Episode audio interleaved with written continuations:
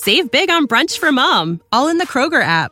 Get 16 ounce packs of flavorful Angus 90% lean ground sirloin for $4.99 each with a digital coupon. Then buy two get two free on 12 packs of delicious Coca Cola, Pepsi, or 7UP, all with your card. Shop these deals at your local Kroger today or tap the screen now to download the Kroger app to save big today. Kroger, fresh for everyone. Prices and product availability subject to change. Restrictions apply. See site for details.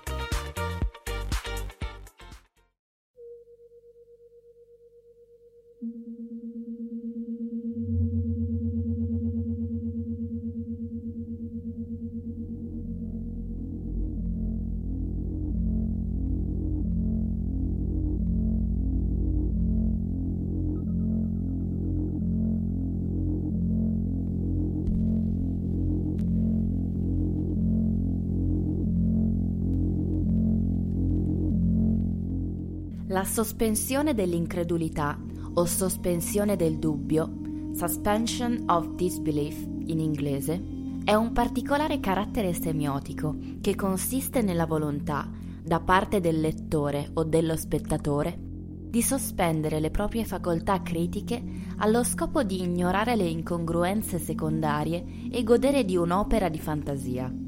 L'espressione venne coniata dal poeta e critico letterario inglese Samuel Taylor Coleridge in Biografia letteraria, un suo scritto del 1817.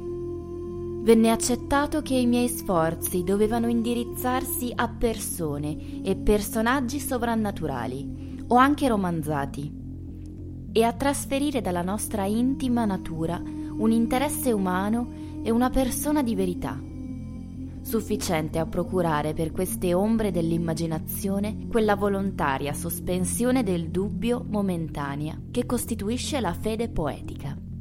Non è raro citare l'intera frase volontaria sospensione dell'incredulità, ma spesso il ridondante volontaria è omesso. Il concetto era sicuramente conosciuto già da Shakespeare, che due secoli prima vi fa riferimento nel prologo dell'Enrico V. Sarà così la vostra fantasia a vestire di sfarzo i nostri re, a menarli dall'uno all'altro luogo, saltellando sul tempo e riducendo a un volger di clessidra gli eventi occorsi lungo diversi anni.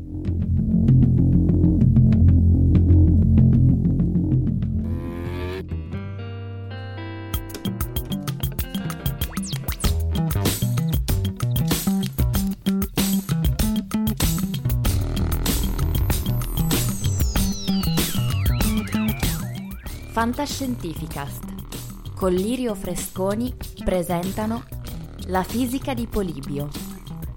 Patafisica e scienza reale nella mediatica fantastica.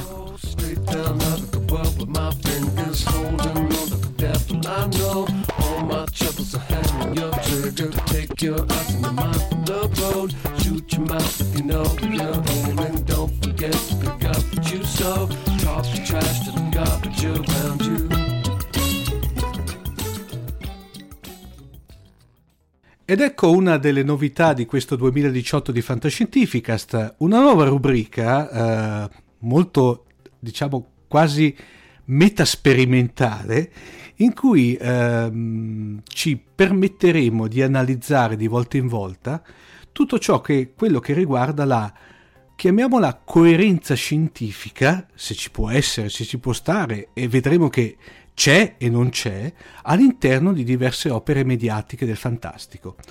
Ovviamente, eh, come, come, posso dirvi, per aiutare, aiutarmi e poi soprattutto per spiegare al meglio questi, e sviluppare al meglio questi nostri discorsi, abbiamo qui con noi eh, il nostro esperto di scienza per eccellenza, cioè Marco Casolino. Ciao Marco.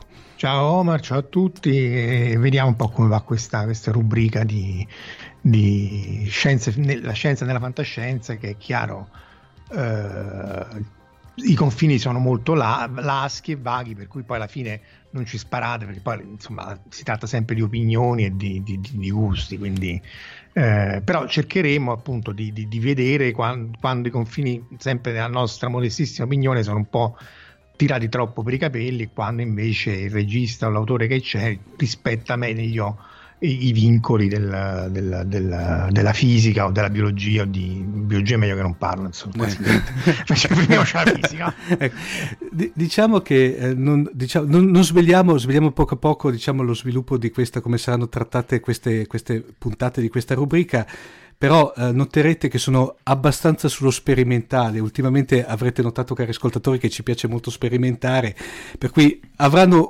come dire, uno svolgimento molto particolare. Soprattutto quello che teniamo a dire, è vero Marco, che è il fatto che ogni, cercheremo, do, eh, cercheremo dove, eh, dove, possibile, in ogni eh, puntata di questa rubrica, di analizzare quantomeno due, diciamo due media, normalmente due film, oppure due, due serie televisive, in modo tale da dare, come posso dirvi, una visione da una parte dove, come dire, dove l'aspetto scientifico è, può essere curato o quantomeno una parvenza di cura e altre invece dove passano, passatemi il termine, le peggio castronerie. Sì, diciamo una, l'idea di fare un buono e un cattivo, comunque mettere a raffronto due, eh, due film, due serie, come dici tu, eh, forse appunto partiamo più dalla parte visiva perché eh, nei romanzi anche lì eh, ci si aspetta una maggiore coerenza scientifica. Comunque, se tu non la rispetti, devi comunque spiegare perché cert- fai certe scelte e così via. E il lettore di un romanzo di fantascienza, poi c'è anche il Silent Prof che è l'espertissimo mm. di queste cose, di solito insomma.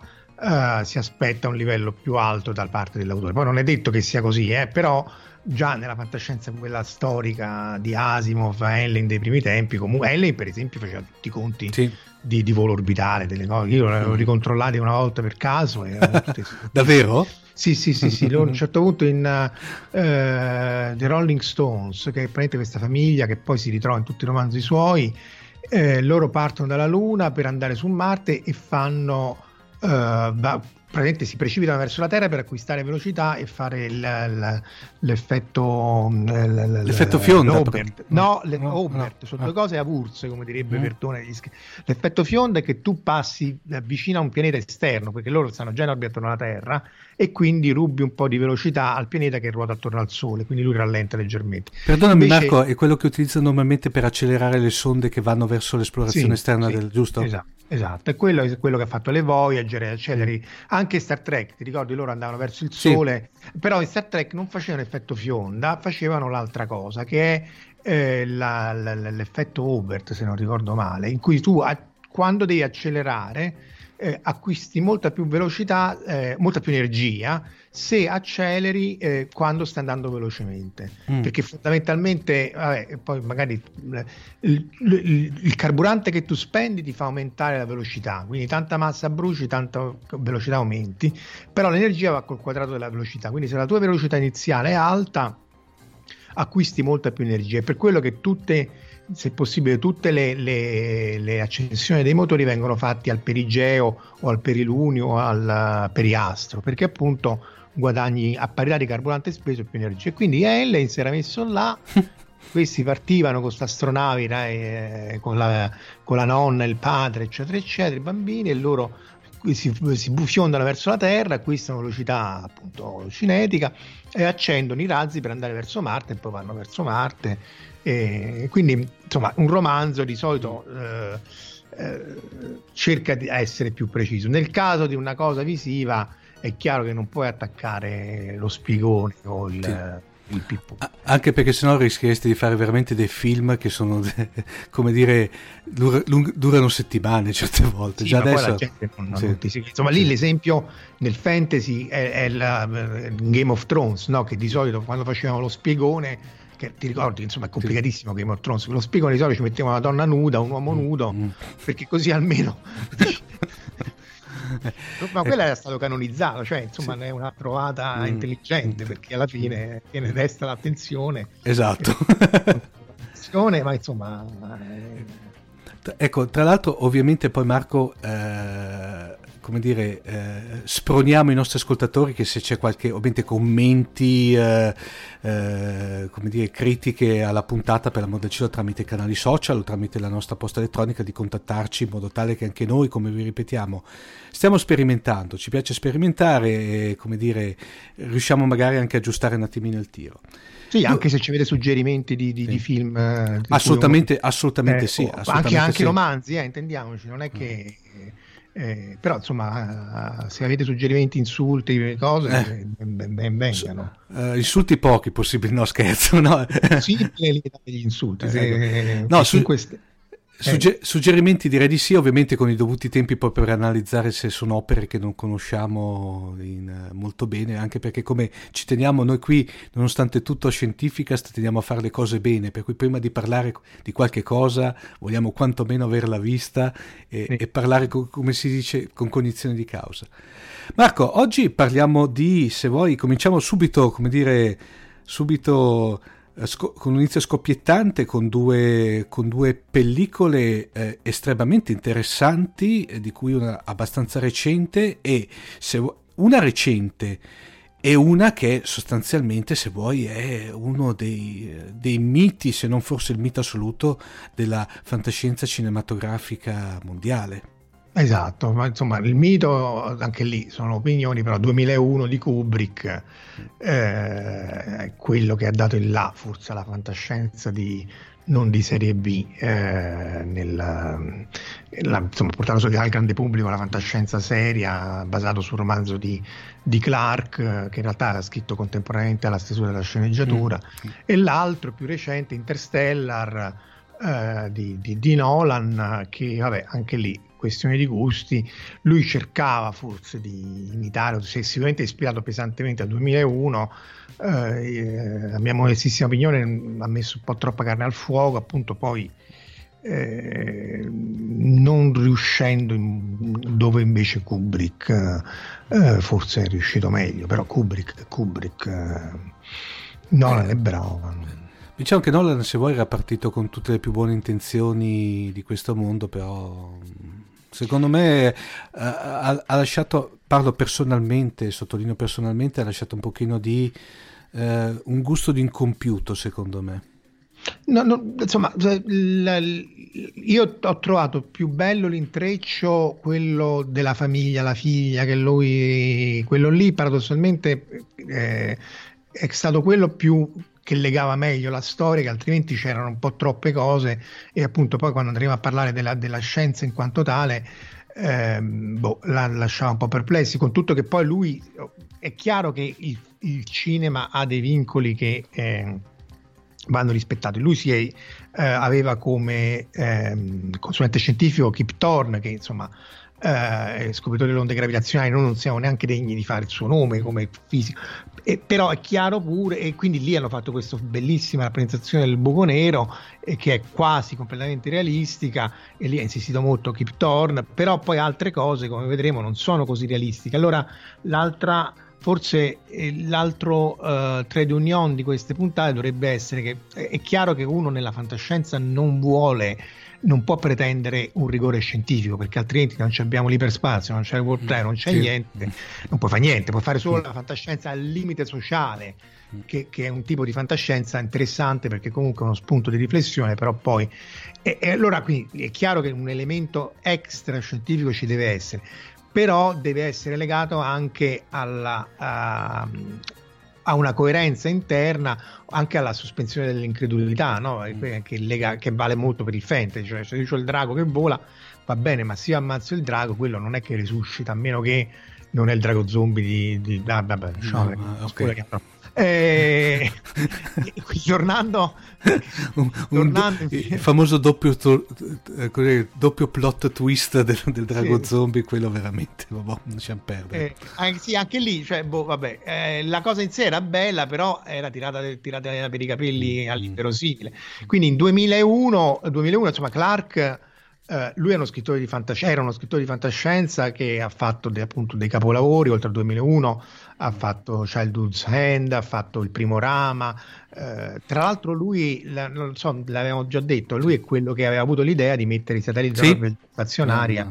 Diciamo per... che viene considerato un po' se vuoi il, l'ideatore, lo, lo, chiamiamolo inventore sbagliato, però l'ideatore di tutta la filosofia dei satelliti artificiali.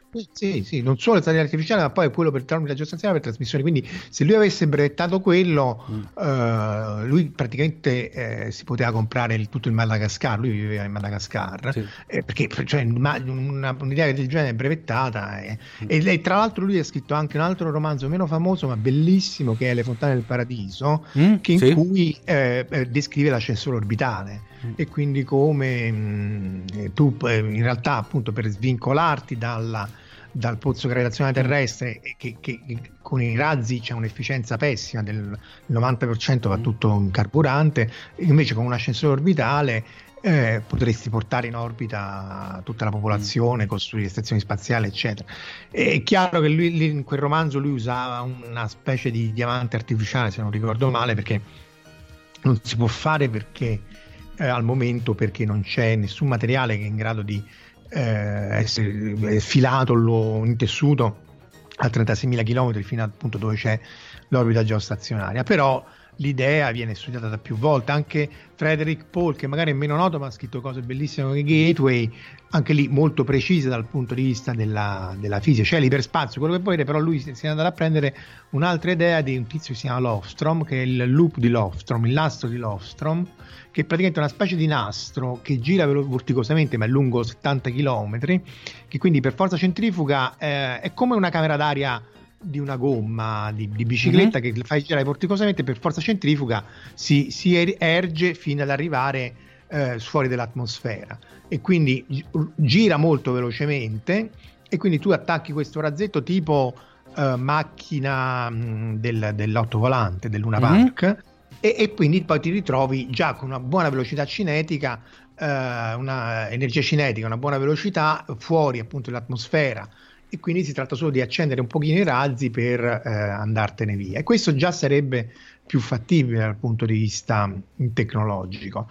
E appunto Paul lo descriveva più volte nei suoi romanzi della serie di Gateway che se non avete visto, non avete letto... Mh, e soprattutto il mm. primo è molto, molto affascinante. E appunto per tornare al 2001, Clark e Kubrick si mettono insieme, tra l'altro è, è il primo film in cui loro collaboravano a distanza per email, cioè mm. quella che poteva essere l'email anni 60, però erano per posta elettronica, c'è anche un, un libretto in cui ci sono i, le mail. Questi, bellissimo, non sapevo questo qui. Sì, sì, c'è eh, si, si, trova ancora, credo. E praticamente perché all'inizio Kubrick era un tipo stranissimo, insomma, sì. eh, una, una, un G- G- poi era, era, un genio, era secondo sì, me. Sì, un genio assoluto, eh, però lavorarci non so quanto era fatti. Però appunto lui, tra le varie fissazioni, che lui voleva rendere lo spazio come effetti, effettivamente. Quindi, mm. eh, ti, ti, insomma, quando c'è la, la, la, la prima scena eh, nel, della, dell'astronave che, che in, appunto in assenza di gravità c'è la, la, la hostess che praticamente ruota di 360 gradi o 180, ma comunque e, e, quindi si era inventato questa struttura ruotante che controruotava rispetto alla telecamera in maniera che sembrava eh, che, che, che, che, appunto che questa hostess fosse in completa assenza di gravità. E anche quando gli astronauti sulla, sulla, sulla Discovery vanno era Discovery il nome della sì. sì. Eh, sì, vanno verso ahimè eh, eh, eh, verso, verso, il monolite in, in, in, attorno a Giove eh, loro corrono in questo disco appunto che viene fatto molto più grande che viene fatto controruotare perché ovviamente non è che possono vincere forse che la sua terra quindi lui per, per, rendere l'idea e la rende ancora adesso cioè se uno lo vede ancora adesso sì. eh, non è che dici ma che effetti, parte effetti speciali fatti molto bene ma non, non ci trovi nulla di eh, ecco c'è la Panam che nel frattempo è fallita però non è che tu dici ah ma vedi che, che sciocco ha fatto questa cosa Beh, qua che... allora erano cose imprevedibili que- que- sì. quantomeno economiche eh. sì, non è che anche gli, gli, no, gli, gli arredamenti interni, mm. eccetera, sono delle cose che eh, sono impressionanti perché sono, a parte vabbè, le dimensioni, eccetera, non sono realistiche, ma realistiche per uno spazio che è diventato molto costoso, cioè non eh, dopo il 2001 uscì credo eh, poco prima della, della, della, dell'allunaggio, sì. che era 69, 2001, non so se 68, 68, 68. 68. E, e, quindi però l'idea era vabbè, mo si va sulla Luna e poi basi lunari, Marte e così via. In realtà dopo la Luna non si è fatto più niente, si è tornati indietro e poi sono passati 50 anni in cui siamo stati fermi in orbita bassa eh, con gli astronauti, con le sonde magari no, però eh, si è andati indietro, quindi poi in realtà il progresso non è detto che poi il progresso scientifico e tecnologico vada a senso unico, ci si può anche eh, fermare.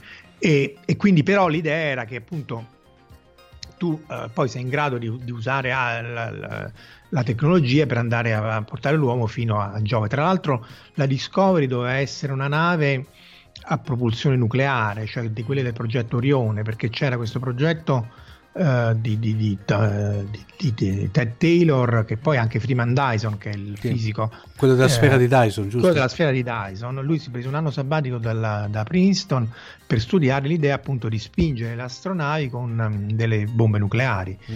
Quindi tu c'hai questa astronavi, che poi è quella di cosa? Come si chiama? Di uh, Ascension. Ascension, eh. ma anche la stessa, quella del, di quello catastrofico uh, Deep Impact, se non sbaglio. Anche lì hanno una sì, sorta sì, di proporzione. Sì, esatto, esatto. Cioè tu c'hai queste bombe nucleari mm. che, che, ti spingono, cioè l'onda d'urto ti spinge, non ti brucia, ovviamente mm. lo schermo, tutto quello che puoi, però l'efficienza è milioni di volte più efficiente del carburante. Ma eh, perdonami Marco, a che in teoria a che velocità potrebbero arrivare con un tipo tale di propulsione?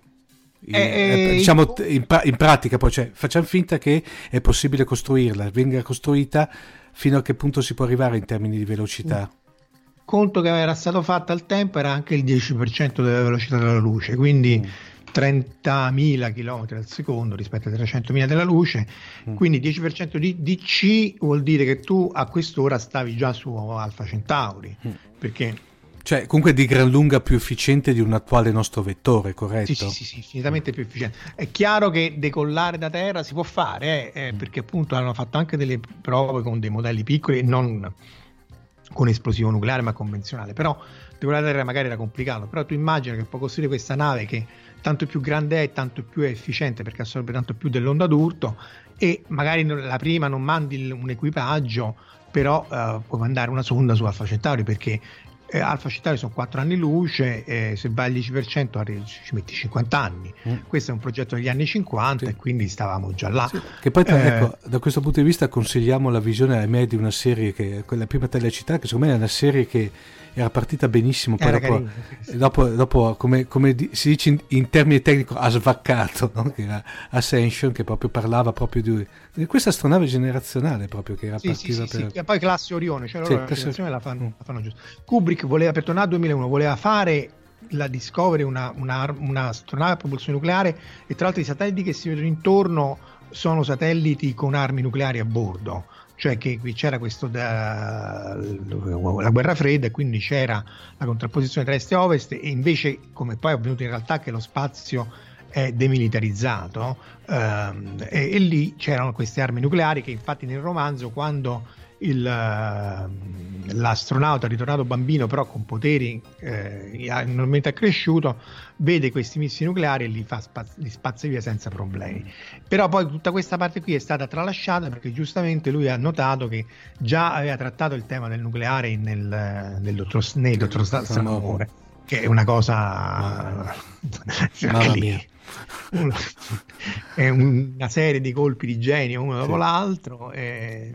Per, però era un periodo quello lì del cinema, eh, lo sto analizzando per, anche per Fantascientificast in questo periodo che era veramente di una c'era una propulsione dietro su, eh, dal campo cinematografico, non solamente fantascientifico, che era una cosa eccezionale quel periodo lì, secondo me. Beh, sì, quasi, quasi, irripetibile, secondo me. Non, non penso che. Eh, allora. Sì, anche perché supplivano alla mancanza sì. di effetti speciali con, insomma, con trovate, cose, non, eh, Stranamore, sempre di Kubrick parliamo, però Stranamore aveva tutta una serie di, di, di, di con, a parte con, le gag ma insomma c'è Peter Seller che secondo me è lì, è lì, aveva raggiunto il punto topico sì, sì, sì. insomma lo scienziato nazista che poi era ispirato a Teller che era il padre della bomba a fusione nucleare. Eh, con la mano che gli faceva il, insomma tutta una serie di trovate. E poi anche lì anche guardando le scene tagliate anche del dottor Samuel doveva finire a torta in faccia poi lui si rende conto che era assolutamente assurdo farla finire a torta in faccia e rimane eh, questo finale che loro vanno sottoterra. Quindi insomma anche lui sa dove scartare eh, cosa non, non, non, funziona. Insomma, Kubrick eh, e appunto lui stava molto attento al realismo del, del, de, della scienza, quindi l'assenza di gravità e, e quindi tutto galleggia. Eh, costruisco tutte queste telecamere, queste strutture per rendere bene questa cosa qua. Nello spazio eh, nessuno può sentirsi urlare, era quell'altro film, sì. però comunque non ci sono suoni, quindi quando loro vanno sulla Luna è tutto assolutamente silenzioso. silenzioso. Anche quando Bowman entra No, perché Alla a un certo punto uh, impazzisce o comunque eh, poi Clark spiega che entra in conflitto per il fatto che gli, agli astronauti non era stato detto che loro mm. stavano andando a vedere questo monolite, questo, che, che, oltre a quello sulla Luna era apparso appunto su Giove eh, e quindi la segretezza uh, fa entrare in crisi il computer. Quindi poi lui eh, uccide tutti gli astronauti tranne Bowman che rientra però ehm, anche lì si sente solo il suo respiro nella tuta, ma fuori non c'è niente, fuori nell'astronave perché non c'è più aria. Quindi sono tutte piccole cose che eh, però contribuiscono a rendere eh, realistico la, la, l'ambientazione, il setting, eh, eccetera. Tra l'altro leggevo proprio che, ehm, perché poi ogni giorno ne esce un dettaglio in più, mm. che lui aveva dato istruzione agli astronauti, cioè agli attori che facevano gli astronauti, di essere il più freddi e impersonali possibili, cioè proprio dei, dei, dei, dei robot, dei computer, e l'unica voce che invece doveva essere calda con le emozioni era quella del, di Hal. Eh, cioè, esattamente queste cose insomma devi essere Kubrick per pensarci no? Eh, no, tra l'altro eh, eh, prima hai colto poco prima hai colto una cosa tanto di 2001 continuo, e, e da, mi pare che da poco nel senso è, è, da poco tempo fa che addirittura hanno scoperto altri 15 minuti del film sì. inediti praticamente che sì è una cosa incredibile. Eh, Marco, se eh, tra l'altro poi il 2001 dopo eh, ovviamente ha dato là ad una serie di seguiti, eh, io mi ricordo anche il 2010 l'anno del contatto, sì, trasposto. Sì. Non era male. Non era male, non era male. Non era, mm. Anche perché lì era mm. più enfatizzata la questione USA URSS, era più enfatizzata questa missione appunto che poi come, se vuoi come è andata alla stazione spaziale mm. internazionale no? in cui c'erano questi astronauti metà sovietici metà americani che andavano a recuperare Hal eh, e a capire che era successo. E poi in realtà la serie di, di Clark proseguiva perché c'è il 2061 e 3001 eh, carini, però poi... È un po'...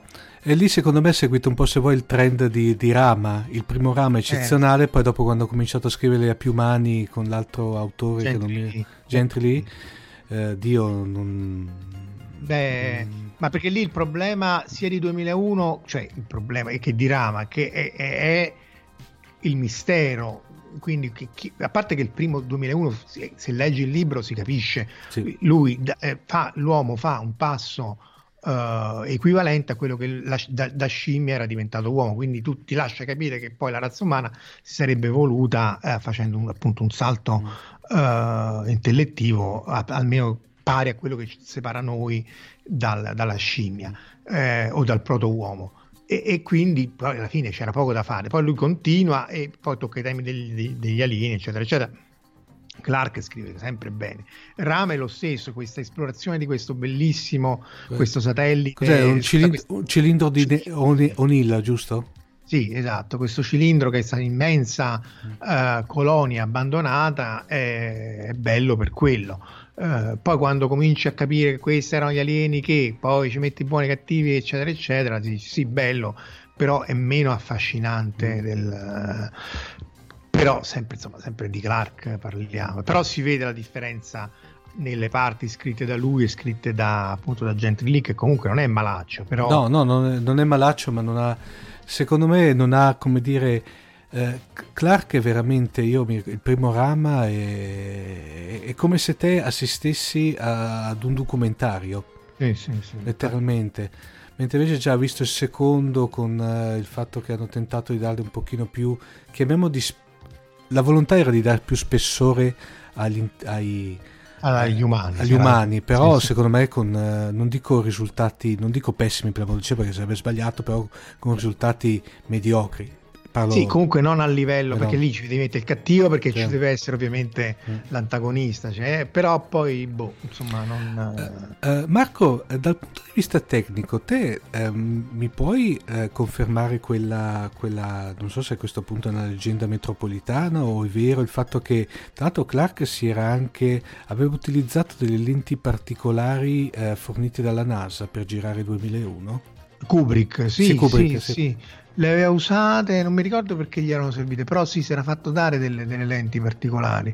Questo me lo devo riguardare meglio, però sì, lui poi sperimentava moltissimo, ehm, per cui eh, cercava sempre di rendere gli effetti in maniera più... Del resto anche gli effetti speciali con queste telecamere che si muovono controllate in maniera eh, col computer dell'epoca, però erano state sviluppate John Dijkstra, credo fosse, eh, proprio dal, per, per, questi effetti, per fare questi effetti speciali. Forse non esisteva neanche il concetto di effetto speciale a quel livello lì, perché appunto la fantascienza era associata al, al B-movie, al mm. grandissimo Plan 9 from Outer Space, che rimane un mm. capolavoro, eh, però era relegata appunto a, a Ed Wood quando Kubrick dice no io adesso ragazzi faccio un che adesso è ovvio no 2001 è un, è un pilastro però al tempo tutte le immagini di Kubrick che dice no ma io voglio fare un film di fantascienza va da Hollywood cioè, insomma non è banale immagino che lui poi no,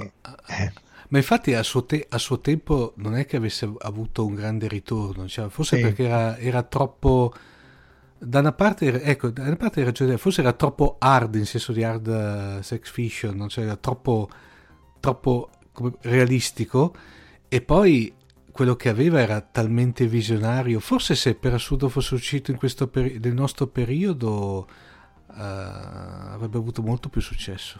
Sì forse diciamo adesso magari i tempi sono più lui ha dei tempi molto dilatati che però quando io l'ho rivisto di recente mm non si nota, cioè ti tiene lì attaccato, pure il pezzo con le scimmie è bellissimo, cioè non, eh, perché proprio le, le, la scenografia, la luce, la, insomma è una cosa, eh, però adesso è chiaro che appunto in una lunghezza di ore uguale, e poi magari dopo l'intervallo passeremo a quell'altro, mm. Interstellar, Interstellar ci mette di tutto di più, mm. perché comunque oramai, no io ho rivisto, ma proprio saltando completamente i pari in frasca, i vecchi eh, anche dra- drammi di fantascienza e non degli anni 60 e 70 c'erano de- delle tempistiche completamente differenti. Sì, sì. Eh, quindi appunto Coop... Fermo restando il fatto che adesso un film di fantascienza se non dura almeno due ore e mezza non, non viene neanche considerato, però... sì, beh, c'è Guerre Stellari 8 che ne dura, mm, no? Quasi sì. due ore e mezza. Eh, lì, però, per esempio, in quel caso, a me personalmente... Ti volano non è, non è mentre nel 7 è un po' dicevo mm. vabbè quanto manca l'8 uh, mi, è, mi, è, mi, è, piaciuto di più e la lunghezza non era pesante. Mm. anche perché poi alla fine eh, vabbè io l'ho visto in Giappone alla, all'IMAX con lo schermo grande. Alla fine se tu dici vabbè ma intrattenuto per due ore e mezza poi se non è sto gran capolavoro meglio, cioè insomma in rapporto al tempo che ci ho dedicato meglio. Se è proprio una, una vaccata no per cui... Marco, se dovessi, parlo come, come Marco, te trovargli un difetto a 2001? Un difetto a 2001. Eh... Oddio, un neo, diciamo un il, neo. Il finale, ecco. il finale che non, se vedi il film non è che si capisce tanto. Ah, eh... Il finale, eh, in effetti sì, forse è quello più che dà l'idea di qualcosa di, eh, come dire, eh, troncato lì, hai capito? Con la scusa che poi ognuno poteva darci l'interpretazione sì, che voleva, però mi sa più, più, l'idea di come se fosse troncato lì. Cioè... Beh, mm. sì, insomma, lui che in be- insomma, quel, quel, finale è molto onirico, uh, ma bello, però uh, quando stai lì tu dici, boh. In realtà, se leggi il libro si capisce, si è spiegato proprio chiaramente. E, tra l'altro, il libro c'era, no? Perché dunque il monolite aveva Uh, il rapporto 1 a 4 a 9 perché Clark ci teneva a precisare cos'è, che anche cos'è, un, prof, cos'è eh? un rettangolo, rettangolo, perfetto giusto? e i quadrati dei, numeri, dei primi tre numeri primi poi dopodiché lui mette questo tocco così buttata mm. là eh, ah, dice sì, però questa cosa qua proseguiva nelle altre dimensioni, mm. cioè quello non era un monolite solo tridimensionale, ma c'era tutte queste altre dimensioni e si estendeva perché poi lui fondamentalmente va attraverso uno Stargate, un, mm. un wormhole, lo, il nome poi è irrilevante, però è chiaro che lui va in qualcosa eh, che tra l'altro erano una vecchia base spaziale per questa base spaziale, non mi ricordo se nel film si intravede un attimo ma nel, nel, romanzo l'ho spiegata, che era di questi alieni che però da, da, da mo che si erano evoluti o a loro stessi oltre la, la, necessità dell'astronave e quindi avevano abbandonato pure loro questa, questa però appunto ecco se vuoi se uno vuole trovare un difetto a Kubrick eh, è che anche con i con, con sì, eh, dunque lui che ha fatto con Shining no? sì. Eh, eh con l'autore lui comunque aveva un, un rapporto uh, di contrapposizione, poi faceva un po' come gli pareva. Infatti, se non sbaglio, uh, King non è che ami particolarmente il, no, anzi, lo Shining, uh, anzi, eh, cioè, diciamo, è stato più, più duro il rapporto rispetto con Clark e tutto sommato Uh, è, appunto il romanzo poi si è evoluto in maniera leggermente diversa ma lo, l'ha seguito meglio. Eh, nel caso di Shining però anche lì in Shining lui ha questa cosa geniale che rompe, cioè solo Kubrick può rompere il fatto, no, ti ricordi quello che c'era lo Shining, che era sì. l'uomo di colore che racconta ragazzino, lui va là, c'è la bufera di neve, prende, lo, prende, il gatto delle nevi, va lì per salvare questi qua e muore. Cioè, che, che, che, è assolutamente anticlimatico, cioè non lo faresti mai una cosa del genere in un telefilm di adesso, uno Star Trek, un, ma, perché non, tu devi costruire la storia e, e ogni, co- ogni, atto deve servire a portare avanti la storia. Che tu ti tieni, tu lo sai, tu spettatore, che quello va lì per salvare eccetera eccetera, dice no, io sono Kubrick e quindi quello arriva là e muore, si prende una picconata in testa da Jack Nicholson, anche se in realtà poi eh, eh, permette al ragazzino di scappare, eccetera, però è completamente... Eh, contro le aspettative, cioè solo Kubrick può spaccare gli schemi così. Se vuoi, zompa- saltando di pari in frasca, zompando, e anche Anno è un altro che, che può permettersi di rompere completamente. No, che, che, se vuoi, che se vuoi, per assurdo, la sua opera più, chiamiamola, passami il termine Marco, lineare è, è stato Arancia Meccanica. Se ci pensi. Sì, sì. quella, quella per, per, per, assurdo, forse la, più, la, la, la sua più di eh, criticata di rottura, veramente un, un, pugno allo stomaco, perché io mi ricordo, l'ho visto che ero, ahimè, eh, giovane, quando ho visto la prima volta Arancia Meccanica, è stato letteralmente un pugno, Beh, nello, un pugno allo stomaco, però per assurdo è la sua più lineare, cioè quella... Sì. Che se vuoi è una costruzione diciamo normale da, da film normale, pur essendo anche lì veramente un capolavoro assoluto.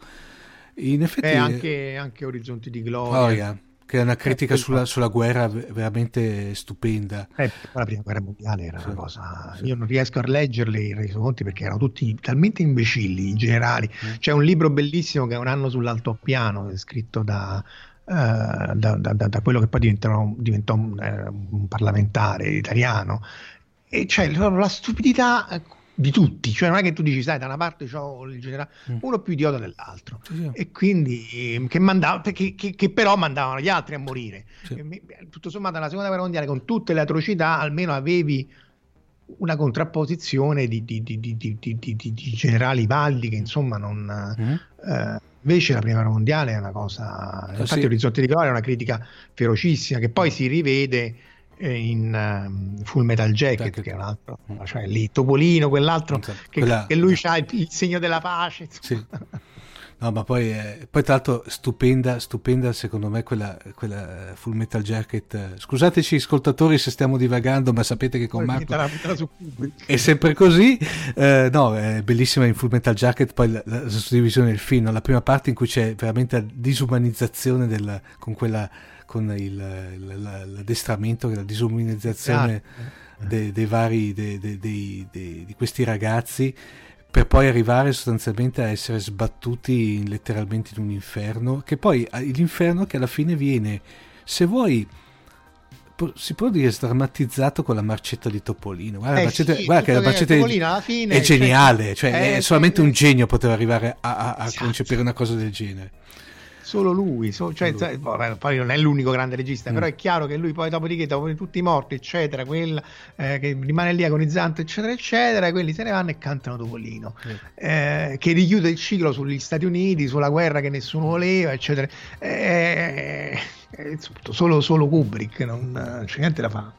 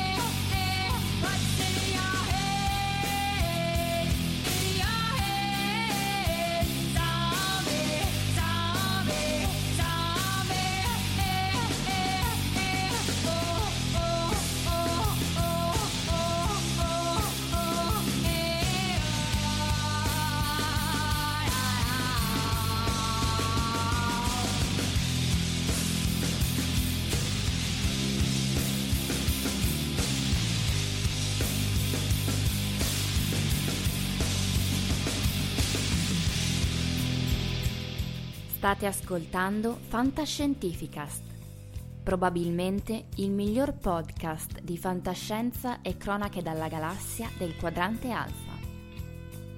www.fantascientificast.it Email redazione chiocciolafantascientificast.it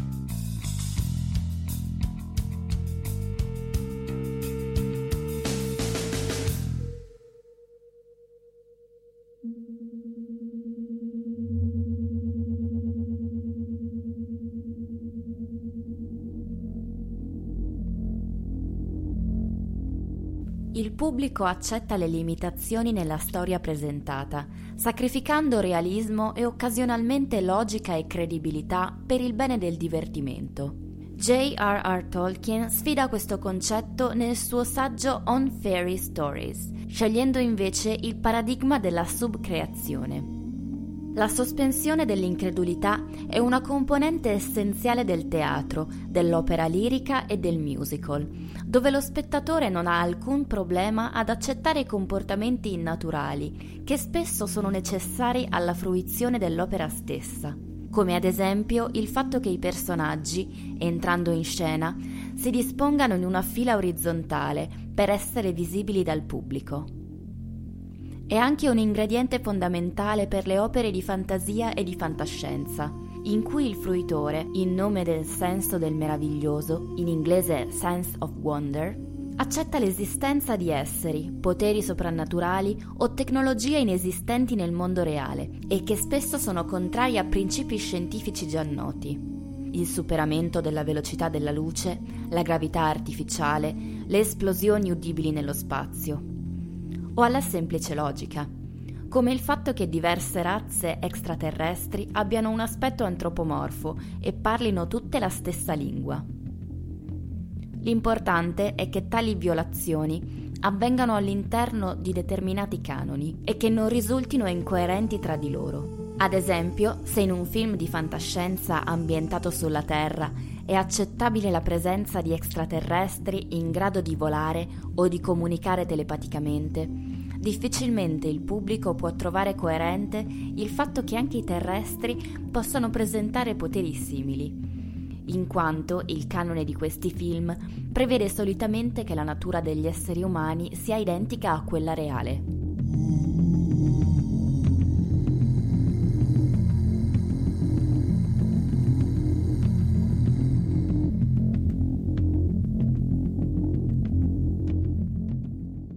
Eh, mentre invece dopo aver passato a parlare, diciamo, nella prima parte di questa trasmissione di, di- di del capolavoro che è stato 2000, anzi che è 2001 di Seno Spazio, invece parliamo invece di un, di un- di un altro film, per l'amor del cielo, bello anche quello, eh, per poi dopo eh, è sempre un discorso di gusti, però recente, cioè Interstellar di Nolan, vero Marco? Eh sì, Interstellar appunto si, di nuovo si tratta di opinioni, però si ispira molto a 2001, film molto ambizioso che tocca parecchi temi e su molti aspetti magari riesce anche, però eh, non lo so, a me al- quando l'ho visto, qual- pare- però mh, da fisico, eh, quindi poi è chiaro Mm. che il nerd Sì. Che me eh, mi ha lasciato perplesso per tutta una serie di cose, per cui... Ecco, ma perdonami Marco se ti interrompo, ma te normalmente fai anche te la doppia visione, cioè fai la visione da, da- da- da tecnico, da scienziato e poi da nerd, oppure cerchi di mediarle tutte e due Ma, contemporaneamente? eh, lì, lì- ma lì in realtà dipende molto dal appunto da come è fatto il film. Lì c'è Nicolas Meyer che è il regista di, di Star Trek, a parte il The Day After, ma Star Trek 2 e Star Trek 6, quindi anche lì sono gusti, ma secondo me sono tra i migliori film fatti, l'ira di Khan e di, Eh, eh, di Undiscovered Country. Mm. E lui dice, vabbè, nel- forse nel 2 proprio nel- nel- nel- nella traccia del regista, dice se tu il film la prima volta che lo vedi eh, nonostante sia pieno di incongruenze, cose che non funzionano, eccetera, eccetera, tu non te ne rendi conto, comunque ti piace comunque, va bene. Se tu noti le incongruenze, gli errori, eccetera, la prima volta che, lo- che vedi il film, in qualche maniera il regista ha fallito perché appunto poi ti esci dal cinema insoddisfatto. È chiaro che se tu vedi Star Trek qualunque, anche il 2, eh, vabbè, poteva fare 57.000 cose invece di far morire il povero Spock. Eh, Sì, che poi per- lì, lì era stato per via che c'era Nimoy che voleva, Sì, che voleva la- andare la via, ecco, per- Eh, però, però, appunto, però la prima volta dici no, vabbè, io la prima volta che l'ho detto, vabbè, ma mori, mo, mo- mo- mo si sveglia. Mo si sveglia, mo si sveglia, eh, Scotti con le, con le cornamuse, mo si sveglia, la cosa, la bara, vabbè, adesso esce dalla bara, e invece Sì. sigla. Ma che stiamo scherzando? Mo è morto Spock. Quindi è chiaro che il film funziona. Interstellar, appunto, è, di nuovo, è chiaro che se lo è come vedere, che ne so, CSI per chi lavora in polizia o questi più di biologia.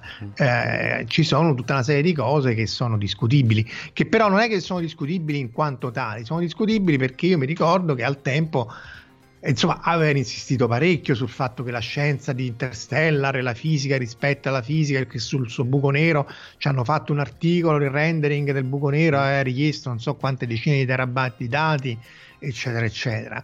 Allora è chiaro che se tu eh, batti, è come dire che ne so, che se tu fai mh, eh, un film storico che può essere Braveheart e tu dici no però Braveheart l'abbiamo fatto fedele abbiamo rispettato la storia eccetera eccetera e poi ci stanno tutta serie di 50 anni tra uno e l'altro o anche il gladiatore che tra l'altro non è secondo me non è un gran film a parte la battaglia iniziale che è Sì. spettacolare. Quello- però è chiaro che se tu dici no, eh, cosa che peraltro non ha mai fatto Ridley Scott, no, ma noi abbiamo, siamo stati fedelissimi alla storia romana, dici no, eh, ma che stai a di?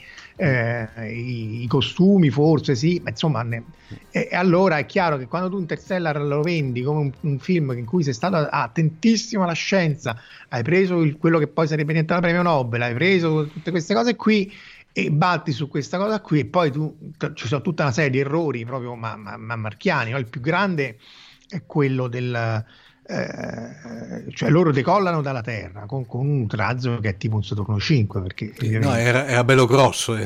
eh, sì perché voglio dire, voglio dire, se vuoi andare fuori dall'orbita terrestre con una nave minimamente grande ti serve quello dopodiché vanno su questo pianeta eh, che è quello con l'acqua no? Mm. in cui dice no eh, perché c'era la sonda che era andata su questo pianeta e questo pianeta c'è un fattore di Lorentz perché tu fondamentalmente se c'è un campo gravitazionale molto intenso il tempo per chi sta nel campo gravitazionale intenso scorre eh, apparentemente scorre uguale però per chi sta invece fuori sembra scorrere più lentamente. Quindi chi va giù passano 45 minuti quando tornano su eh, quell'altro il tizio che era rimasto in orbita sono passati 20 anni allora per avere un campo gravitazionale così intenso che tu 45 minuti sono 20 anni quel pianeta doveva essere con una massa infinitamente più grande del buco nero che, di- che poi si vede dopo infinitamente più grande quindi non poteva essere un pianeta non poteva essere eh, dove appunto non potevi andare se arrivavi lì venivi schiacciato solo dalla forza di gravità e, tu- e tutto, e tutto quante ne volete e da lì decollano col pandino no? perché ti ricordi Sì, che sì, là lì eh. avevano mettono in seconda No, era letteralmente un pandino anche come dimensioni. è e vero. allora scusa, ma allora che mi sta insegnando? Perché anche lì, eh, se tu è chiaro che il film deve divertire, è chiaro, eh, però se insegnassi qualcosa non è che fa un soldo di danno. E allora eh, così mh, è completamente sbagliato, non, mm, non funziona. Eh, poi, chi- poi il buco nero dopo è, è bello perché appunto distorce lo spazio, si vede questa cosa. Lì la, la- la cosa che loro non hanno fatto è che se siccome il buco nero è ruotante, eh, in realtà la, la forma non è una sfera perfetta, ma è asimmetrico perché Sì.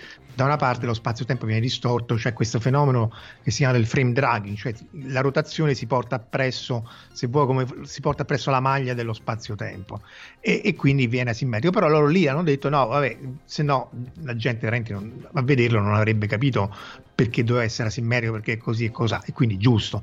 Però tu non puoi battere eh, eh, appunto la- la- la- tutto il battage pubblicitario, che poi vabbè va bene tutto per vendere, eh, però eh, dicendo questa è esatta e poi fai questa cosa sul buco nero, oppure eh, ci metti l'ibernazione, ci metti quello che trasmette eh, tutta la, la generalizzazione della della generale con la polvere. Mo tu immaginati che tu devi prendere Game of Thrones, Mhm. il primo libro, e dici no, io adesso te lo mando in codice Morse Sì. e no, adesso te lo mando facendo cadere la polvere. Sì, si può fare, Sì. ma quanti milioni di anni devi stare a fare sta cosa? A, a meno che, a meno che non fai delle metafore erotiche Sì, di vabbè, qui sopra. sì, 50 sfumature di, di- di- di relatività generale. Eh, già. Per cui, per cui però eh, lì e, e poi anche lì, cioè, insomma, eh, l- l- quello invecchia la cosa, cioè non sono co- corrette come, come cose. La- la- appunto, l- sempre di opinioni, eh, però la, la parte che a me non era dispiaciuta paradossalmente è il fatto che loro eh, no, dice no, ma non siamo più andati sulla Luna. È vero che siamo andati sulla Luna. Sì, che Eh, se vuoi quello alli- che all'inizio quello che dove eh, giustificano il fatto che non han- hanno speso troppi, troppi soldi eh, eh, facendo una sorta di negazionismo, giusto? Sì, sì, esatto, esatto. Quindi cioè, ci sono una serie di, di- di- di- sprazzi, eh, perché insomma poi Christopher Nolan è bravo, però poi alla fine di, e la, il parte della, della famiglia, cioè della figlia, eccetera, eccetera, molto legata al padre, quella secondo me è, è molto ben riuscita. Però poi, boh, eh, l'impre- a mio modestissimo parere, non è che sia riuscito tanto a fare eh, una cosa realistica dal punto di vista eh, della fisica. Se tu dici, vabbè, dimentichiamoci la fisica, è Bruce Willis con Armageddon che va con le bombe nucleari nello spazio, allora non ti posso dire niente. non- è chiaro che non, è che poss- non faremo mai il, eh, la critica al realismo di Armageddon, cioè Bruce Willis con l'arma nucleare che gli vuoi dire niente. Infatti, per, per cui, per cui Marco, in effetti, anche Interstellar, se vuoi, per assurdo è... eh, potrebbe essere più realistico su quelle che sono le sottotrame. Mi viene in mente anche. Sì. se- io ho trovato veramente intrigante, per esempio, la, la trama, quella della. come si chiama? La, la piaga, quella che faceva Sì, sì, morire tutto, cioè teneva solamente il, il mais, corretto? Non- Sì, sì. eh, quella lì secondo me era molto interessante come idea eh, e tutto. Quello che veramente mi ha fatto un pochino male, la, la NASA ormai eh, come se fosse una sorta di resistenza, eh, come dire, di, di clandestina sostanzialmente, perché in effetti Sì. la fanno passare per una sorta di ente clandestino che si deve, che si deve nascondere per chissà quale motivo, con mezzi se vuoi scarsissimi eh, immediati. eh, però ho detto, ah, ah, è vero che ha, ha un impatto che però visivamente, ovviamente, tenuto conto che parliamo pur sempre di una pellicola con un budget eh, stra- eh, cosmico, giusto? Tanto Sì, per avere... Però in effetti io l'ho trovato sinceramente mm, a una prima visione molto affascinante, a una seconda visione sì un bel film di fantascienza, però sinceramente questo gran capolavoro non l'ho trovato. Ecco. Appunto, eh, Eh, concordo. Per, per intenderci, ma molto più, eh, ma molto più, come posso dirti, coinvolto emotivamente, per esempio Arrival, eh, quello di, di, di Villeneuve. Sì, quello era simpatico. Anche lì un po' boh, insomma, tutta quella cosa del linguaggio circolare, eccetera, eccetera. Però è, è piacevole, insomma, non è. si è- più lo trovo co- ultimamente io come metro di paragone ho Marco e qui faccio outing nei confronti dei nostri ascoltatori ho la il coinvolgimento emotivo cioè se una, se una pellicola Sì, eh, Sin- sinceramente la guardo, mi piace e tra l'altro poi uscendo dal cinema o dopo al limite averla vista in televisione me la scordo dopo 30 secondi ho difficoltà a eh, come dire sì mi ricordo di che cosa parlava però no- alcuni particolari abbastanza anche importanti non me li ricordo più vuol dire che secondo me è una pellicola parlo per me che è da cancellare nel senso e devo dire la verità ultimamente eh, Dio a partire da Prometheus tanto per fare un altro bellissimo titolo per cielo. Prometheus, cioè, Prometheus non, non- non- mm, cioè non cominciamo neanche a parlare di Prometheus. Ecco, dicevo, tranne, tranne, eh, tranne cose, però la maggior parte ultimamente dei film, detto, tranne, tranne eh, guarda, gli ultimi che sinceramente a me mi hanno veramente coinvolto sono stati, ti ho detto, eh, Arrival e Blade Runner 2049, che poi stranamente tutte e due abbastanza, non dico eh, con eh, risultati, non dico mm, mediocri al botteghino, poi perché soprattutto Blade Runner 2049 secondo me è stato eh, non è stato capito come film quando secondo me era un gran film. eh. Beh, eh, sì, perché poi spesso il botteghino non è detto che debba rispettare. Eh, del resto, se tu pensi, no, no, i- Star Trek di J.J. Abrams Sì. hanno fatto quanti di soldi senza fine, e su quelli, insomma, io ho fortissimi dubbi su mm, il loro valore come film in generale, la coerenza interna soprattutto, quello che poi eh, Blade Runner, anche Arrival, Arrival però diciamo è, è andato meglio di quello che si Sì. aspettava perché era partito come film senza pretese. No, ma eh, no, poi era partito secondo me invece di no, Marco, era, secondo me era partito con un film che avevano paura perché era eh, secondo me era molto particolare. eh, diciamo fa virgolette, butto il- anzi fa doppie virgolette, era difficile come film, mentre invece evidentemente ha riscosso anche il favore del grande pubblico perché Sì, non, sì. è- non era Ah, un perché- film, non era un film semplice, cioè obiettivamente, perché il concetto, tra l'altro ne avevamo fatto anche una bellissima puntata che eh, con eh, Emanuele Manco e Noemi Gallo, dove tra l'altro Sì. che consiglio di andare eh, agli ascoltatori di andarsela a, a ripescare perché è veramente stata una grandissima puntata secondo me in cui si parlava di Rival anche dal punto di vista tecnico-scientifico e in effetti era un film dif- cioè, difficile che però stranamente Marco, eh, cioè, nonostante fosse un film difficile come eh, poteva esserlo se vuoi Blade Runner 2049 che tra l'altro arrivava con un'onda lunga di, di- di- come dire, aspe- e a seguito di Blade Runner si aspettava noi nerd lo aspettavamo come, come il nuovo se vuoi Guerre Stellari se vuoi per assurdo Sì, sì. e però hai visto, hai visto cioè è durato, è durato poco ecco. Sì, non so quanto abbia fatto il botteghino, però certo è un po' un, un po' un peccato. Mm. Eh, ma vabbè, il problema fondamentale è che poi né le case editrici per i libri né eh, Hollywood per i film sa mai poi cosa ha successo o no. Per quello che poi fanno tantissimi remake, perché non vogliono correre rischi. sì, eh, vanno sul sicuro come, come dice la famosa pubblicità le piace gio- eh, vincere facile Vince facile, sì, Mm. sì, è chiaro, loro devono comunque fare i soldi, quindi, eh, però poi se, se- se sacrifichi troppo al vil dio denaro è chiaro che poi il prodotto è quello che è.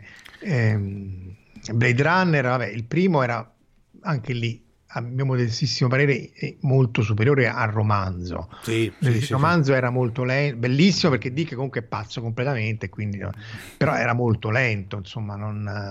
eh, Fin, ecco. fin troppo eh, eh, quindi poi lui tocca perché insomma il tema centrale di Dick è io non so chi sono io, no? Per Mm. cui eh, non lei non sa chi sono io, ma io non so chi sono io. E, e quindi no, che poi quello di Minority Report, di Total Recall, Eh, eh, ne, ha fa- anche- ne ha- fatti ne ha fatti eh, di- ma Poraccio da fatti da morto, Sì. cioè quello che poi ti, ti anche Coso, anche Truman Show Mm. è l'uomo dei giochi a premio, che era un racconto breve di questo che doveva risolvere questa specie di parole crociate eh, per evitare di capire, cioè per capire dove sarebbero cadute le bombe nucleari, che c'era una guerra e lui si rifiutava di, di- di- di- schierarsi, quindi gli avevano la- la- lavato la, eh, fatto il lavaggio del cervello. Quello che ti rattrista di Dick, che appunto ha fatto sempre la fame, eh, pensare di essere seguito all'FBI, poi era veramente seguito dall'FBI in effetti, e poi lui rimase, se non sbaglio, lui vide il set di, di, di Blade Runner, che fu il primo film basato sulle sue cose, e però morì prima che uscisse il film. Quindi, insomma, ti dispiace per, eh, per un autore che non era Asimov, che ha avuto successo da No, ma, ma- ma- ma era secondo me anche diverso come tipo. eh, tra l'altro, ecco, non so se ecco Marco, tanto così, tanto le nostre spaziate, in senso qua. eh, te ne- hai avuto occasione, per esempio, di vedere la, l'uomo Man in the High Castle, quella serie su Amazon Video che tratta, tratta dalla svastica sul sole? Sì, sì, l- l- l- l- ho visto Sì, il primo sì. episodio in realtà. Sì. Eh, tutti ne parlano molto bene. Il primo episodio è un po' lento, onestamente, eh, però è molto diverso anche lì. Il romanzo è strano perché romanzo si è- basa tutto su Ching, cioè su queste divinazioni, eccetera. Però l'idea che ti dà è questa, appunto, di questi Stati Uniti divisi tra l'impero giapponese e quello L'asse, cioè. l'asse, insomma, i nazisti. E, e poi tra- sai che c'è anche un raccontino breve non compiuto perché poi lui appunto morì che, si- che era la continuazione Sì. in cui si rapportava al, al mondo nostro cioè c'erano E- questi che scoprivano il passaggio dimensionale e c'era questo E- e- eh, se non sbaglio, tra l'altro è nell'ultima, nell'ultima edizione di Fanucci, perché sai che eh, mi Sta pare- insieme, sì, sì, eh, sì. eh, l'ha, l'ha- l'ha fatto, l'ha riedito da poco con il titolo originale, per cui non era la svastica sul sole che, l'uomo quello-. Eravamo nell'alto castello e c'è in fondo questo, diciamo, questo racco- inedito, chiamiamolo, lasciato a metà. Ritorniamo invece sul pezzo, Marco. Se c'è, dimmi te proprio da più, più da sci- scienziato che non da, da, da, da, da, da- da- da- da appassionato, quello che ti è piaciuto di più di Interstellar è quello che veramente avresti voluto stile Elvis Presley sparare al video. Eh, vabbè, quello, appunto, quello che mi è piaciuto di più è, è, secondo me il, il tema della famiglia, Mm. cioè paradossalmente è quello che di solito io odio nei film, cioè quando un po' come René Ferretti, quando questi si baciano, Mm. è, è insopportabile. E invece lì che questo c'aveva la figlia, l'affetto per la figlia che poi la ritrova cresciuta, eccetera, eccetera, secondo me quello, se tu dici, vabbè, questo non è un film di hard science fiction, nonostante sia stato venduto così, eh, il tema della famiglia è importante, quindi lui riesce al di là del tempo a, trasmettere questo messaggio per salvare l'umanità. Questo, quello è bello. Secondo me la parte che proprio era assolutamente folle è questa del, perché loro a tutti i costi ci hanno voluto mettere quello che invece Ideachiano in Gambaster mette bene, ma io sempre li batto. Eh, eh, No, che che poi è eh, non dare troppi hype perché dopo Sì. è un teaser. eh, lo facciamo, Anno. lo facciamo. Mm. no. Però cioè, l'effetto del- del- del- di Lorenz gravitazionale, cioè che se tu stai in questo campo gravitazionale il tempo scorre più, più lentamente. Ce l'hanno voluto mettere a tutti i costi. E, e però poi l'hanno messo sbagliato, perché poi appunto poi ai fini della storia non è che tornare e trovare quello che è invecchiato ti, ti- ti serve a niente. Anche l'inizio, no? che lui sei questo drone per 10 minuti, Sì. per adesso- è completamente Quello- inutile. della Cos'era quello cinese o indiano no? per Sì, recuperare la sì, batteria, eh, mi pare. per la batteria. Quindi è, è vero che ti definisce il personaggio, però tutto, però alla fine della storia è completamente inutile. E poi vanno là sull'altro pianeta di Matt Damon, mi sembrava un po' il gioco Ecco, dell'oca. se, se vuoi, è lì il personaggio di Matt Damon è un po', c'era, lo vedevo come dire un, un po' fuori, nel, fuori in Eh, sì. senso fuori contesto, ecco, non fuori, Sì. lui, era, lui era già, era- il personaggio era fuori di testa, nel senso era andato letteralmente Sì, impazzito. Però lo- veramente lo vedevo fuori contesto, quella- nel senso che è quello che ogni tanto spettato- eh, che, che spettatori facciamo ogni tanto io e Marco nei, nei fuori onda quando ci sentiamo diciamo extra trasmissione. È quello che io definisco, adesso dovremmo coniarne un effetto, no? quando ci sono veramente gli sceneggiatori che, eh, come dire, ehm, no- devono trovare invece che pensarci 5 minuti ma solamente Sì, si- sì, 5 cinque minuti minuti. di più e fare qualcosa di veramente coerente si perdono a fare castronerie co- magari anche spettacolari che però sostanzialmente uno le vede la prima volta e dice che figata poi dice ma sì ma è, una castroneria Sì, perché. Ma beh, perché lì pure perché, perché lui era un astronauta Eh. super scelto, super figo, tutto quello che vuoi. Posso capire che lui poi c'ha paura e che fa venire Mm. quelli lì e va bene. Ma poi perché distrugge la, la- la cosa? No, perché lui decolla e non sa più Sì. guidare l'astronave. Perché ti ricordi che lui Sì. schianta la navetta e distrugge l'astronave, quella principale. Ma non funziona. Cioè, io posso capire tutto, la, la suspension of disbelief, Mm. quello che vuoi, però, ma perché deve fare una cosa completamente sbagliata? Poi si giustifica tutto perché era stato ibernato, tutto quello che vuoi però non ha senso. No, quindi e, deve- e eh, basterebbe i 5 minuti in più che stanno lì un attimino più a tavolino, tanto li hanno, per- perché non penso che abbiano dei tempi ristretti, e, e- e riuscireb- riuscirebbero a trovare fuori qualcosa di veramente più, più- più- più plausibile, no? Ne- Sì, ma ne, eh, ne vediamo, ne vediamo di questo soprattutto in campo televisivo, lì se apriamo il vaso di Pandora delle serie televisive, lì Marco, vero? Cioè, eh, sì, beh, alcune- chi, più chi meno, ma insomma Lost ha insegnato Sì. che proprio... Però anche lì, nel- perché, perché l'impressione che uno ha è dire loro partono dalla fine, cioè io devo distruggere l'astronave, Mm. perché è spettacolare, perché è bello, perché poi serve che poi lui vada da solo a cadere nel buco. E quindi che mi invento per distruggere l'astronave? Facciamo che Matt Damon... è un po' come se poi uno vede Boris, gli sceneggiatori di Boris, Eh sì, non eh. credo che poi sia tanto diverso, no? No, Eh, Bori- eh, Boris da questo punto di vista, ragazzi, secondo me è veramente è, è- è rivelatoria come serie. Sì, cioè questi fanno le cose completamente a, a- a caso e appunto lì poi appunto se ritorniamo anche ai, film di J.J. Abrams anche gli Star Trek Sì. quello che gli si critica è almeno di nuovo a opinione Mm. è che sono incoerenti tra loro cioè succedono delle cose che lasciando perdere la scienza sono incoerenti a livello di come era, come era Lost come era Alias cioè lui div- o il Fringe lui di- fa- assume che lo spettatore sia abbastanza idiota da non ricordarsi quello che era successo la, la puntata prima o dieci minuti prima nel caso di, del film e quindi insomma a quel punto io quasi lo prendo in maniera offensiva poi faccio due fatiche intendiamoci però eh, tu vuol dire che tu, tu J.J. Abrams supponi che lo spettatore sia un idiota e vabbè permettimi magari di dissentire nel No. mio piccolo Ecco, Marco, visto che eh, non c'entra niente con la trasmissione, però guarda, hai, hai toccato il tasto per cui lo, lo sfruttiamo.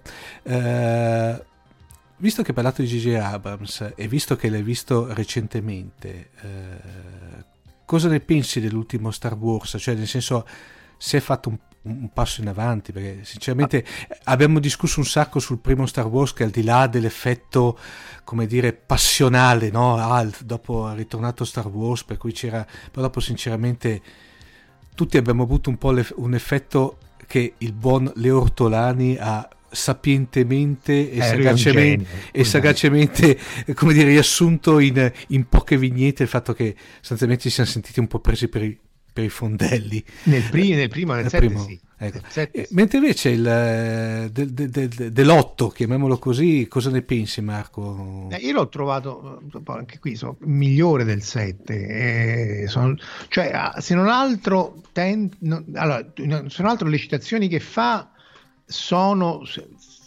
più appropriate e non attaccate lì eh, come nel 7 dice Ciui siamo a casa perché devi mettere loro che risalgono sul Falcon Eh, invece le citazioni con Luke eccetera eccetera secondo me sono più eh, chiudono una serie di cose e sono più appropriate e, mh, poi lui, eh, no, loro affrontano il, no, il casco di Kylo Ren, viene preso in giro perché c'era sto casco. Snoke prende in giro Kylo Ren e dice: Ma scusa, ma ti sei fatto menare da uno che aveva preso la spada laser per la prima volta. Cioè, tutta una serie di cose che nel 7 non avevano senso perché non avevano senso.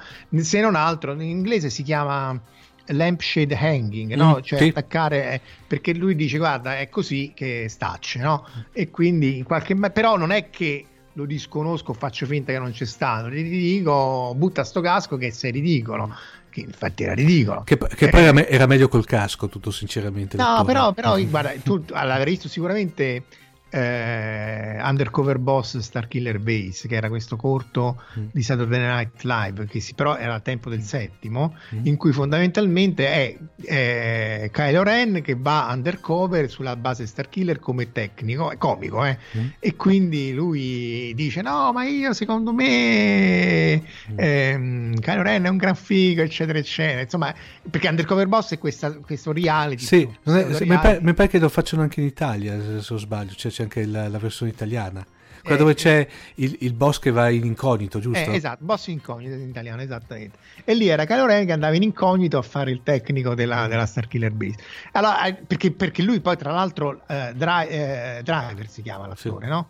Eh, lui viene dalla, dalla, da, da Saturday Night Live, dalle copie, quindi eh, secondo me poi una volta che lo prendi in quell'ottica lì è simpatico. Io quando l'ho visto per la prima volta nel set in 3D vedevo sto nasone che bucava lo schermo, quello sì. però, però poi alla fine, insomma, nell'ottavo, secondo me, in qualche maniera, con tutti i problemi che c'ha, perché c'è tutta una serie di assurdità, Mm. senza, per esempio, nell'ottavo, quando questi si inseguono, anche lì, Sì. cioè loro il carburante che bruciano gli serve per andare a velocità costante, Mm. mentre nello spazio, se tu bruci carburante, acceleri appunto perché. E, e invece, vabbè, però Guerra Stellare è così, quindi loro bruciano carburante per tenersi a distanza da quegli altri e quindi nessuno si raggiunge, Mm. mentre semmai sarebbe l'accelerazione. Però, insomma, sono tutta una serie di cose che tu dici, vabbè, ma stiamo vedendo Guerra Stellare, non fa nulla. E- però una- l'addestramento, un pseudo addestramento di, eh, da parte di Luke e Re- e Ray, secondo me era carino.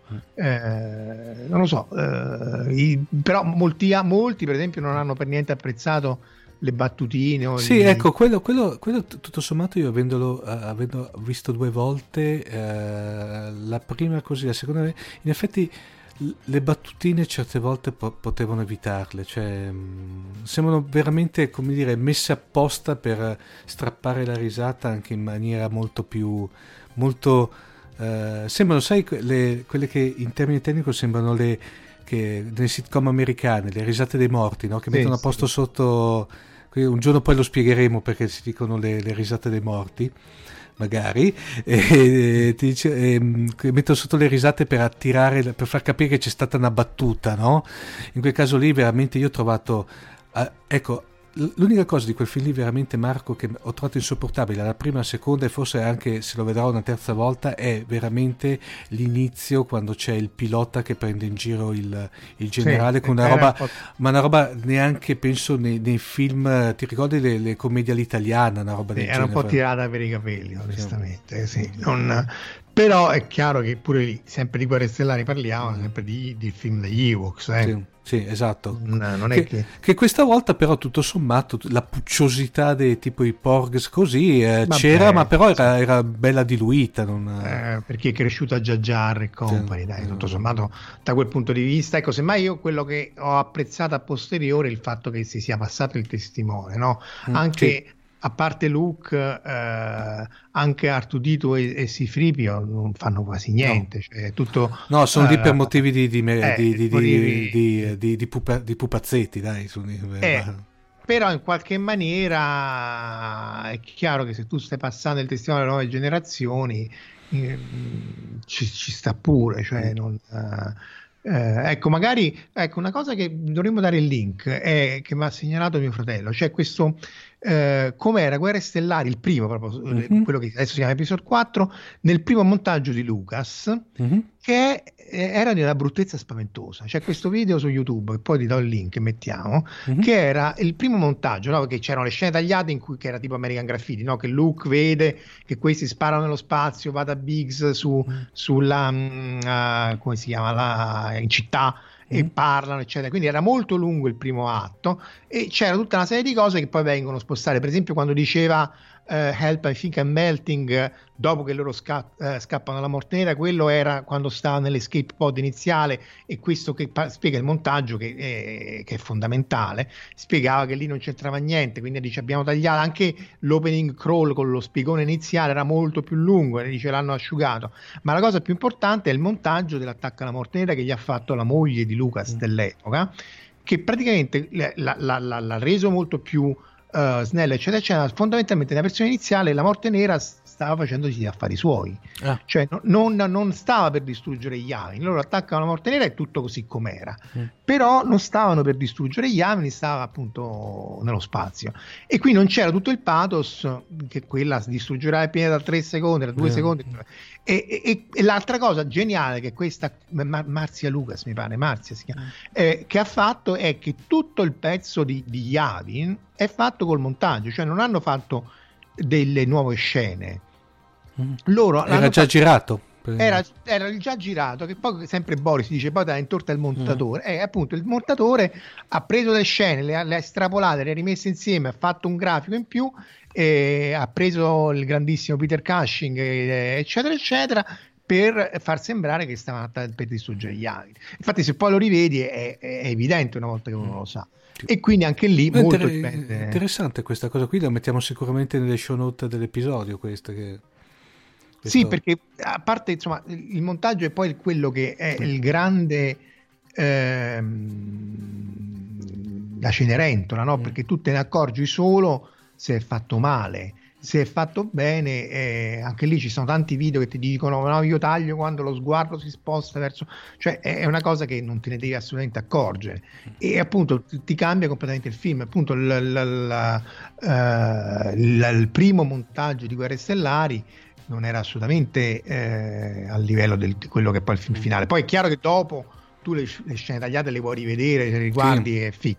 Però magari la prima volta, se tu c'è tutto il, il discorso di, di Luke con Biggs, eccetera, non, non- non- quello non funziona, insomma. Quindi ehm, Interessante. sì, sì. Mo vedremo anche questo dell'otto, diceva Mm. Mark Hamill che ci sono 20 minuti di, di scena tagliata in più, eh, quindi il film farà tre ore di, di lunghezza. Bene, direi che anche noi abbiamo fatto una certa in termini di lunghe- un'ora eh, lunghezza. Direi che per questa, chiamiamola, non possiamo dire episodio pilota perché ormai non ha più senso in fantascientifica parlare di episodi pilota, però per questa prima eh, puntata della fisica di Polibio direi che è tutto. Eh, a questo punto rimanete perché qualche, qualche piccolo, come posso dirti, qualche piccolo... eh, di eh, come dire teaser di qualche argomento di cui parleremo nelle prossime puntate. L'abbiamo dato starà a voi ascoltatori coglierlo fra, le, fra i byte dell'episodio ecco. Eh, ovviamente siamo sempre aperti a qualsiasi critica, eh, non offese per l'amor del cielo perché abbiamo ahimè le spalle molto piccole, no scherzo, però ovviamente ecco una cosa che ci tenevo, se ovviamente, e la- e ribadisco quello che avevamo già detto in introduzione, se avete qualche pellicola, qualche serie, qualche libro da suggerirci, da analizzare, ben venga ovviamente tenuto conto poi dei tempi tecnici che servono anche noi per, per poterli analizzare. Direi che per questa puntata è tutto. Eh, Omar Serafini e Marco Casolino vi salutano. Ciao Marco. Ciao, grazie, grazie, grazie a tutti. Sì, E poi, ah, una cosa importantissima Marco, vero? Mi raccomando, state dopo i titoli di coda. Ah, certo, certo. assolutamente. Ciao! Ciao a tutti, grazie ancora.